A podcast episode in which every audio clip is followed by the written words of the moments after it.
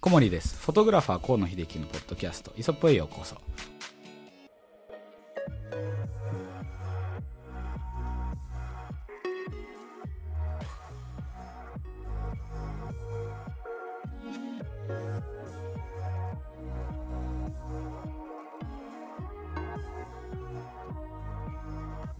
今日は第9回目ですね。9回目の放送になります。はい。はい。どうでしょうか？9回目ねやっと9回まで来たというか、まあね、まだ9回っていうところなんですけどね。まあ、今日はちょっとね僕のね得意な得意じゃないけど今ねあの頑張って、ね、いるところをね少しお話しさせてもらいたいなと。そうですね。あいうふうに思うんですけどのね前回から少しあの質感っていうのがテーマになってきたと思うんですけど。自分ね前回も濃かったね。ですね。まさかと途端からあんないろんな話が聞けると僕も思ってなかったので。うん。まあでもいい話だったよね。そうですね。すごく。すごくいい方向に期待を裏切られたというかね。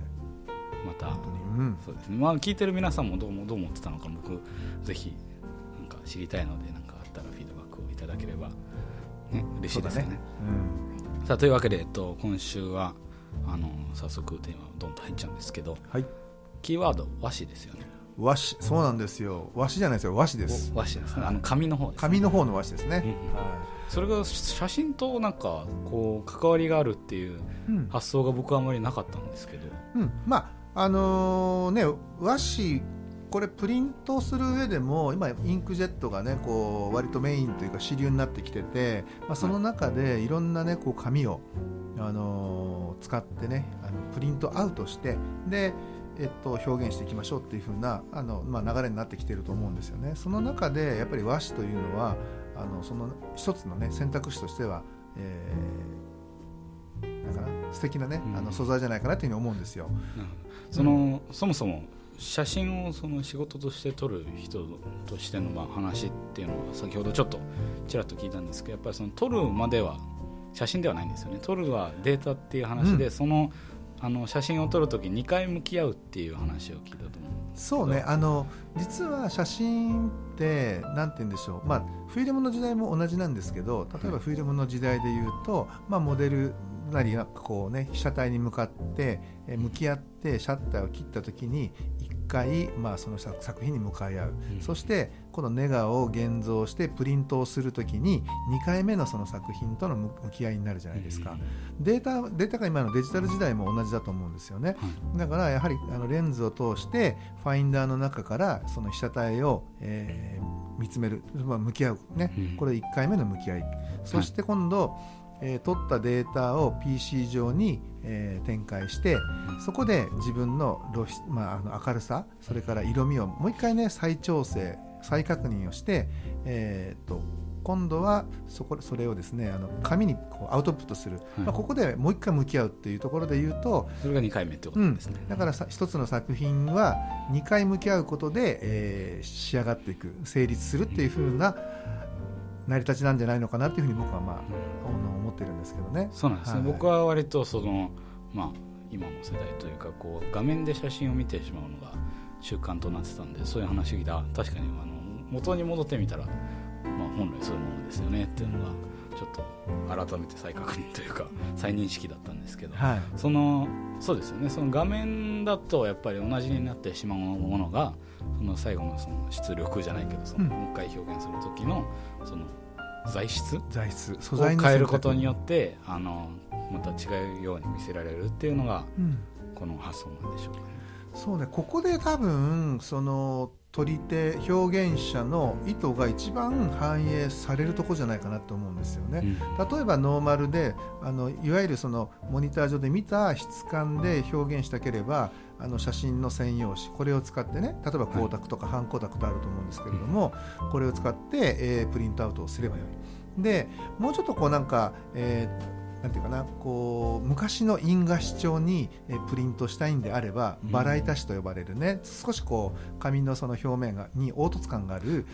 紙をねあの紙を使ってプリントアウトすればそういったちょっと昔のね写真っぽいあそれがそのあの感じになってるんですね。そのなんかレトロフィルターとかあるのそういうのがそのそうそうそうザラザラというかそのうん、元になってるのそこから来てるんですね。そうなのよ。そまあそういったこう風合いををであのデータ上で再現するためにそのフィルターがあるが後から作られてるそうなのそうなの。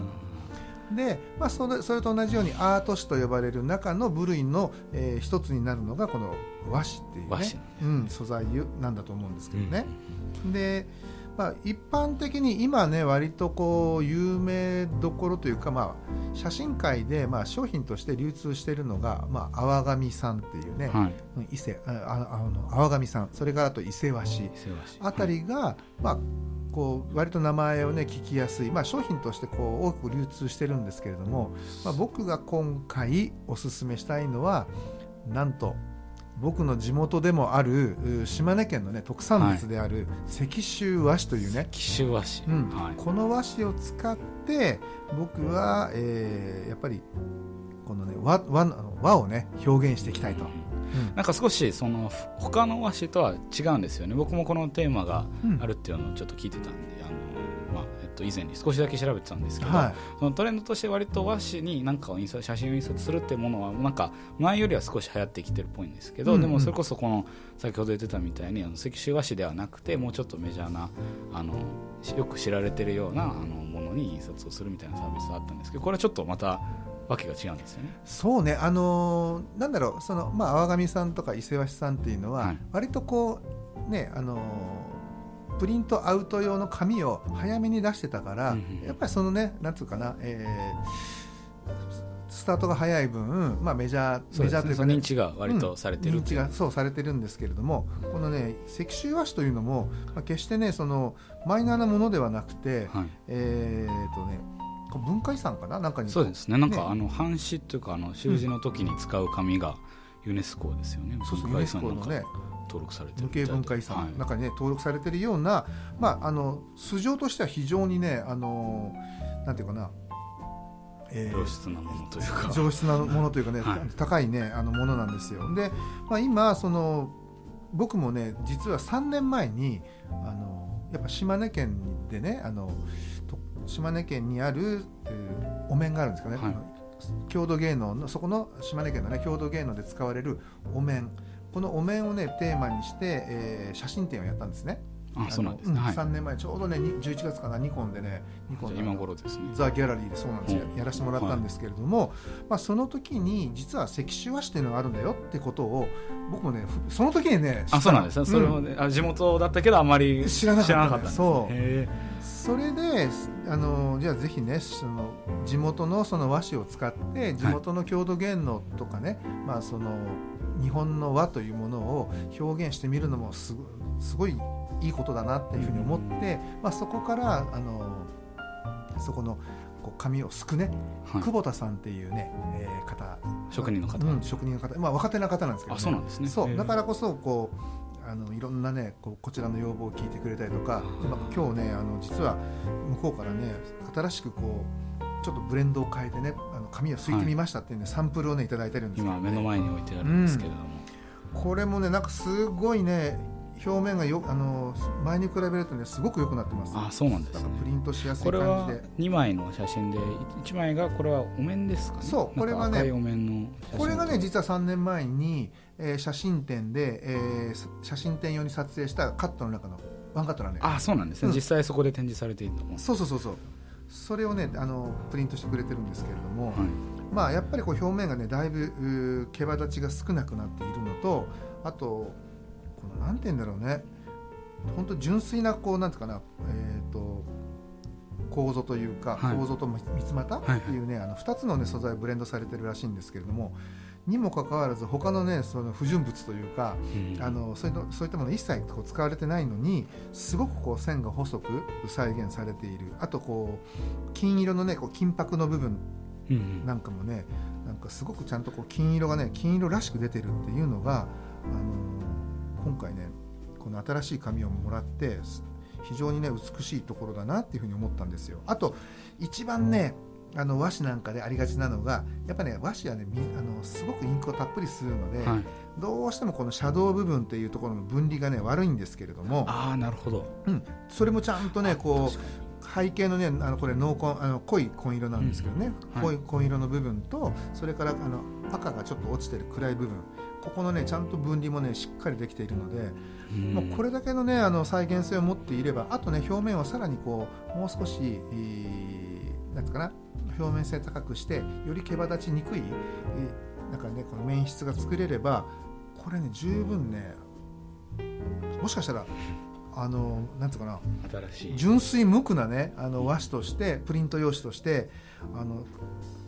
こけるどんどんんじゃないかなそういうふうにうん。開発されていくかもしれないです、そう、なんかそのこの和紙の特徴としてうん構っていうその植物のこの繊維ですかね。こう、はい。まあ、実際見れば分かるんですけど割とこう長い線が入っていてそれが結構絡まるからかそう丈夫なんですよねもともとって言われてるのよね。その割にこうぼやけないというかそのにじまないっていうすごいなんか対比関係なように一見思えるんですけど、そのね技術がすごいぜひ皆さんにも生で見てほしい感じがするんですけど。ていうかね使ってもらいたいねこれね。だから、まあね本当まあ今度今まあ水面下ではい。実はやはりねこう、えー次の写真展のテーマにテーマをねテーマでもある石見神楽というねあの向こうの郷土芸能、はい。これの演目をまあ撮影、えーこれからしていくんですけれども、まあ、これのプリントアウトを今この石州和紙でうんあのプリントしてあの皆さんに広くね見てもらえるような準備を、えー本当はね今年のね年初からやるはずだったんだけまあど、ちょっと。実はそうなのよ。あのね、またまたコロナちゃんのそうなんですよ。おかげでですね。まあ1年本当にこう繰り下がった状況にはなってしまってるんですけれども。まあでもそういうプロジェクトが進められてるっていうことで。そうそうそうそうやっぱね面白いですね。僕ね実はねその小さい頃ねその石見神楽のその演目で自分でもやってたんで、ああそうなんですね、うん。へえ。笛も吹いてたし。ああそういえばそうですよね。そうそうそう。だからこう大体のねこう次どういう動きをするかとかっていうのもほとんど頭に入ってるうんのだからまあそのねあのなるほど。それを読めた上で。予測できる動きを持って写真を撮っていければ全く違いますね。ねまたちょっと違ったあの見あの見せ方がねできるんじゃないかなっていうふうに思っているんですけど。そもそもこのお面が、あの木ではなくてこれ自体もあの和紙がそ入ってるんですよね。うそうなのそうなの。あのこれはね粘土を粘土でこのねお面の形を取ってはいその上にこの和紙をまず水張りするの。あ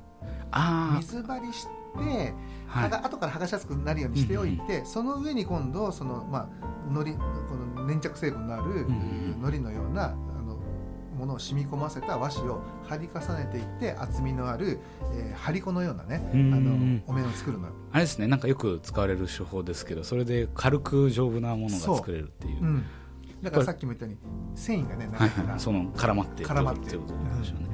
えー僕なんかちょう提灯でしたっけ？ランタンをそのなんか風船でそういうのをやるっていうのをなんか紙で新聞紙でやったことあるんですけど、うん。でも全然またその和紙でやると違うよ。頑丈さだったり変わってきますよね。結構その木じゃなくてうん。和紙でやるってことは軽いってことですよね、軽いね。軽い。でもまあそその和紙の、まあ、どのぐらいね厚みを持たせるかで今度、まあ、軽さにプラス強強さも出てくるんで、あのまあ、僕もその素面というかただこうははいあのかあの紙を貼り合わせてあの後ろのねその粘土を抜いた状態のあのお面っていうのを触ったことあるんだけどあそうなんです。すっごいコチコチよ。あそうなんだ。めちゃめちゃ硬い、うん。でいてねそんなに重くない。あじゃあもう踊る時はやっぱり重いものをつけるよりよりはやっぱ軽い方がね割と動き激しかったりするんです激しい。あの石見神楽の特徴はその激しいあのは八丁紙っていうね、はい。あのこうテンポ感があるけど、はいはい八丁紙でのあのリズムであのこう演目をね踊っていくので、うん。かなりね動きとしては激しくてだからもちろん木彫りの面を使っているところもあるんだけど、まあきっとあの速さで言うと、えー和紙のねその、うん、和紙で作った面の良さが多分光るのかなっていうそふうにはの地域の踊りにはまたやっぱりその生かされたっていうのがあってこう来てるんでしょうね。じゃあその和紙で作られたうんお面の写真を和紙にプリントするっていう。そうそうそうそうそうそう。そう二重構造二重構造非常にね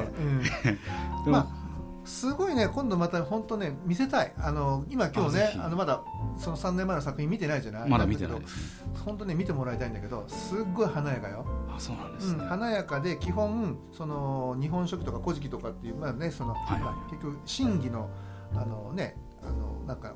こうお話に沿ったあの演目になってるから、うんうんうん。多分分かりやすいと思う。なるほど、なんかあの実際今日この写真持ってきてもらった時に、ん。あのえっと、その前の回までの写真は結構モニターで見てたりしてたんですけどやっぱり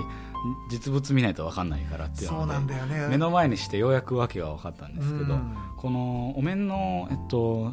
絵の方なんですけど、はい、いつか皆さんにもなんか見ていただければいいかなと思うんですが、ね、金の光沢がかかっている歯ですよね、うん、この目だったり歯の部分が。ちゃんとこう光っているように見えるけれど和紙のこのマットな質感だったりっていうのをこう両立させてるのがどうやってんだろうと思って。いやこれ本当ねよくね色が出てるなと思って僕も感心してるんですよね。ただザラザラになるわけじゃないんですね。ないのないのうん。それがなんかぜひ一回現場とか見てみたいなっていうそうだよ、ね、思っちゃいますけどね、うん、いやあのね本当ねなんつうんだろうまあこう和紙和紙と言いながらもプリント用にパルプをね混ぜたりとかして、はい、えー、例えば紙なんかインクのにじみが少なくとか、うそういうふうなこう加工されてるね和紙ってたくさんあるんですよ、はい、実は。プリント用紙として、はい、なんだけどこの石州和紙のいいところっていうのはもう構造もしくは三つ股これ以外使ってないってことなんですよ。すごいですよね。その表面がやはりそのうん、そのえっと、素材だけを使って綺麗になるそのえっと、平坦になるようにというかザラザラに凸凹があんまりないようにする技術を高める結果こういうものが生まれてくる生まれてくるってわけですよ、ね、今じゃああの、ね、現場ではどういうふうなことをしてるかっていうとじゃあこの構造にプラスして、まあ、三つ股という素材をブレンドすることでよりなんかね紙の紙としてこのプリント用紙としての、えー、良さが出せるんじゃないかっていう研究をあの、ね、岩見のそこの工房ではしてくださってるっていうところがあったりとかして、はいうん、そこのその取る側と、その紙を作る側のこの連携があってこそでのそのまあ連携プレーというかことですよね。そのどっちかが勝手にこう頑張ってれば成り立つものでもなくて、やっぱりこういう写、えっと、和紙のその性能性能というか性質ですよね、うん、質のこう良さをあのアピールするための写真っていうのもこう見えてくるもんなんですかね。こう良さが分かるみたいな。そうね。やっぱねなんだろうね。こういろんなさまざまなねこうジャンルのあのやっぱ写真家さんにプリントしてもらったりとかすればこう強みも弱みもね見えてくると思うんですよ、ね、だからまずは、まあ、僕のあの部分僕のところでねそのプリントしてみてでまああとそのその後にねこう知って知ってるこう写真家さんなんかにもね実際サンプルをちょっと用意してもらって使ってもらったりとかしながら、あのやっぱフィードバックをねその工房の方に、えー、つなんか返せたらねいいなっていうふうに思ってるんだけどやっぱり、ね、カメラと同じで、はい、うん、使ってみて結果をそうあのフィードバックしていくってそしてまたこう精度を高めていくっていうのが一番なんですよね。それの繰り返しでしょうね。なんかすごく、うん、あのもう一つの、えっと、これはポートレート作品、ね、作品だと思うんですけど、うん、あの絵ではないけどなんか写写真と思って最初見ると絵かな？と思うんですけどよく見てみるとやっぱ写真にしかできないようなが行われてるのかなって感じで、うん、実際これもあの植木を持ってる女性だと思うんですけどこの植木が事務所にあったりとか 結構あのリアルな うちの事務所の植木みたいな。今最近ちょっとあんま元気がない。元気がないねちょっとね。水やりを頑張ってやってあげないと。栄養ののやつブシッとあの緑のやつあります、ね、そうそうそうそうちゃんと、うん、やっぱねなんだろうあの本当にこうね、鬼と違って鬼の写真と違ってこちらは純粋にね本当生きた人間とか生きた女性をね、はい、あの撮影さあの撮影したものをプリントアウトしてるんですけれどやっぱ髪のちゃんとディテール髪の毛のディテールが出てる。でこう肌の質感と凹凸感とかねこうグラデーションもうまく出てる。そしてこう衣装のねあの肌が透けてるところそれからこう黒のねこうひだみたいなところも、うん、ドレープ感。こういったものもねうまく再現されてて。でなんかあのくすみがないでしょ？そうなんですよね、ね、それが驚きで。くすみが、はい、うん、ちゃんと肌もすごくこう綺麗にこうね抜けのある、えー、髪でねあの抜けのあるこう質感で再現されてて、でやっぱ髪の毛がこんだけねちゃんとこう再現されるっていうことは要はインクがにじんでないってことなんですよ。ああ確かにそうですよね、うん、インクがにじむと線が太くなるもんね。ぼやっと。そうそうそうそう。だからいやこれは本当にねなんか嬉しくてねなんかまああのやっぱり和紙ってなかなか難しいんだけどう、ん、純粋なこう素材だけでこうすいていて、まあ、これだけね線が細く再現できるというかね表現できるっていうのはあとはもう本当にこの紙に合う素材。要するにこの紙でその写真の良さがね引き立つものをこちらで撮影をしてでこの紙でアウトプットして、うん、なんかその和紙っていうものが意外と他の分野でもこう日本人の人に意外とまだ愛され続けてんだなっていうのがあって結構あの和紙でできてる財布とかなんか和紙でできてるなんとかみたいな結構意外とまだてかどんどん出回り始めてこう、昔の日本のその文化みたいなものをもう一回再解釈してそれこそ今の新しい技術この写真と一緒に掛け合わせてみたいなのがあるとなんかテンション上がりますよねいや本当ねそうなの。だから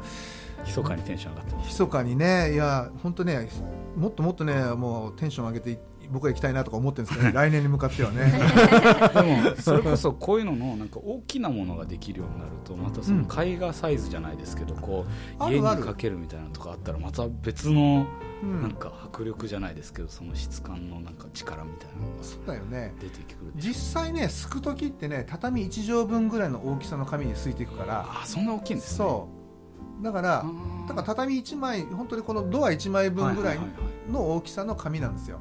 これをカットしてこういうふうに A3 であったりあの A2 であったりとかもできる、うん、あのしてもらってるんですけど実際すく時はねあのぐらいのね大きなねこう紙で透けるからだからそのあのなんつうかな可能性っていうのはね非常にね高いと思います。アートに関して言うと。なんかその展示会とかの大きいボンってあった、うん、ドカーンとこうね。なんかそうそうそう見てみたくなります、うん、なのでなんか今あのそのえーと、具体的に進めているのは、はい、この郷土芸能である石見神楽を題材にして、うん、えー、この和紙にプリンあのアウトプットしてまずは展示をしたいっていうのと、うん、プラスここからはあんまりちょっと言えない話なんだけど、うん、まあ、こういうね人物を使って人物撮影の人物撮影をしてですねその、まあ、それをねこの、えー、和紙にあのアウトプットして。えー、またなんかちょっと違ったテーマでね、うん、あの展示をしていきたいなっていうふうには思ってます。やっぱでもその面白いのがこの紙の質のせなんていうの相性みたいなのも多分あると思うんですけど、ね、仮にこれでシャシャンデリアの写真写したところでどうなのかっていう合わないだろうね。合わないと思う。それは逆にそれこそ何でしたっけアジサイだったり朝顔だったり。ね。やっぱり日本にねあのなんつかなこう親しく見てるようなそういったものをね多分、えー、和紙で表現していく方がきっとねこの和紙も喜んでくれるっていうか似合うんじゃないかなっていう気がするんだよね。普通の写真で、うん、印刷して普通の紙に印刷してたり普通の画面で見ている朝顔の写真ではなんかわからない良さみたいなのがなんか発見されそうですよね。全然大丈夫です。そうだね。うん。あの確かにその良さっていうのはね分からないと思う。やっぱりこう見てもらわないとね、うん、またこう新しい分野の人がそれこそランドスケープの人が入ってきたり、うん、あのまあ、動物の写真を撮る人が出てきたりとかなんでこう数を増やしていけばまたいろんな新しいなんていうんですか、ね、可能性というかポテンシャルが発掘されるんじゃないかでね僕が期待したいのはね、あのー、新しいジャンルの人が入ってくるとね、その新しいジャンルの人が望む紙質っていうのがあるからそうやって紙のあのなんつうかななるほど、えっと、種類を増やしてほしいな、はい、それは増えていくじゃない？多様化していきます、ね、そう。和紙でもこういう写真のためのとか、うん、そう和紙の中でもなんか名前つけてね。そうですね、うん、例えば恵比寿様とか大黒様とかね、はい、なんかありそうありそう。すごくありそう。名前そうそうそう。全部こうあのかそのこの紙はこういう特徴がありますよこの商品名は恵比寿様ですいいですね。ね番号つけちゃわないでそういうふうに。そうそうそうそう商品番号じゃなくてね、はい、なんか、うん、そういうふうななんかこうなんかどこか懐かしくてなんか。親しみやすい名前をねそれぞれにつけて特性が全部違っていくっていうふうになっていったら素敵かなっていうそうですね。そうです。なんか楽しみなビジョンが見えてくるんでなんかまたこういう展示会が見れそうな情報あったらぜひ。ぜひぜひね、ま、逆にあのここでプロモーションさせてもらいたいなと思いまねあのー数多くの人に聞いてもらいたいっていうのもあるんですよね。でうん。やっぱり興味を持ってね一回皆さんもねこれを調べてもらいたいなその石州和紙っていうねキーワードで調べていけばあのいろんなことがね見えてくるんで、まあ、そこで今ねプリント用紙をですねあの、まあ開発してしてもらってるというかですねあの研究してもらってるっていうところでこれからねすごくいい紙が出てきますのでなるほど期待していただきたいな楽しみな話でございますが、はいえっと、第9回目は、まあ、ここら辺でぼちぼちという形だと思いますけど、はい。えっと、そうですね、あのー先ほども言ったと思うんですけどまだコメント欄だったりっていうところもあのメッセージバンバン受け付けておりますので今日の話だったりあのその前の話だったりあと逆にこういう話をしてほしいとかいうのがあったらあったら、まあ、すぐ反映できるかは分かんないんですけどできる限り、うん。あのテーマの中にこうメインテーマになるぐらいに組み込んでいきたいと思いますのでね。あの遠慮なくどんどん、えっと、メッセージをください。お待ちしております。はいというわけで第9回目の放送ですね、まあ、ここまでとします。お疲れ様でした。はいありがとうございました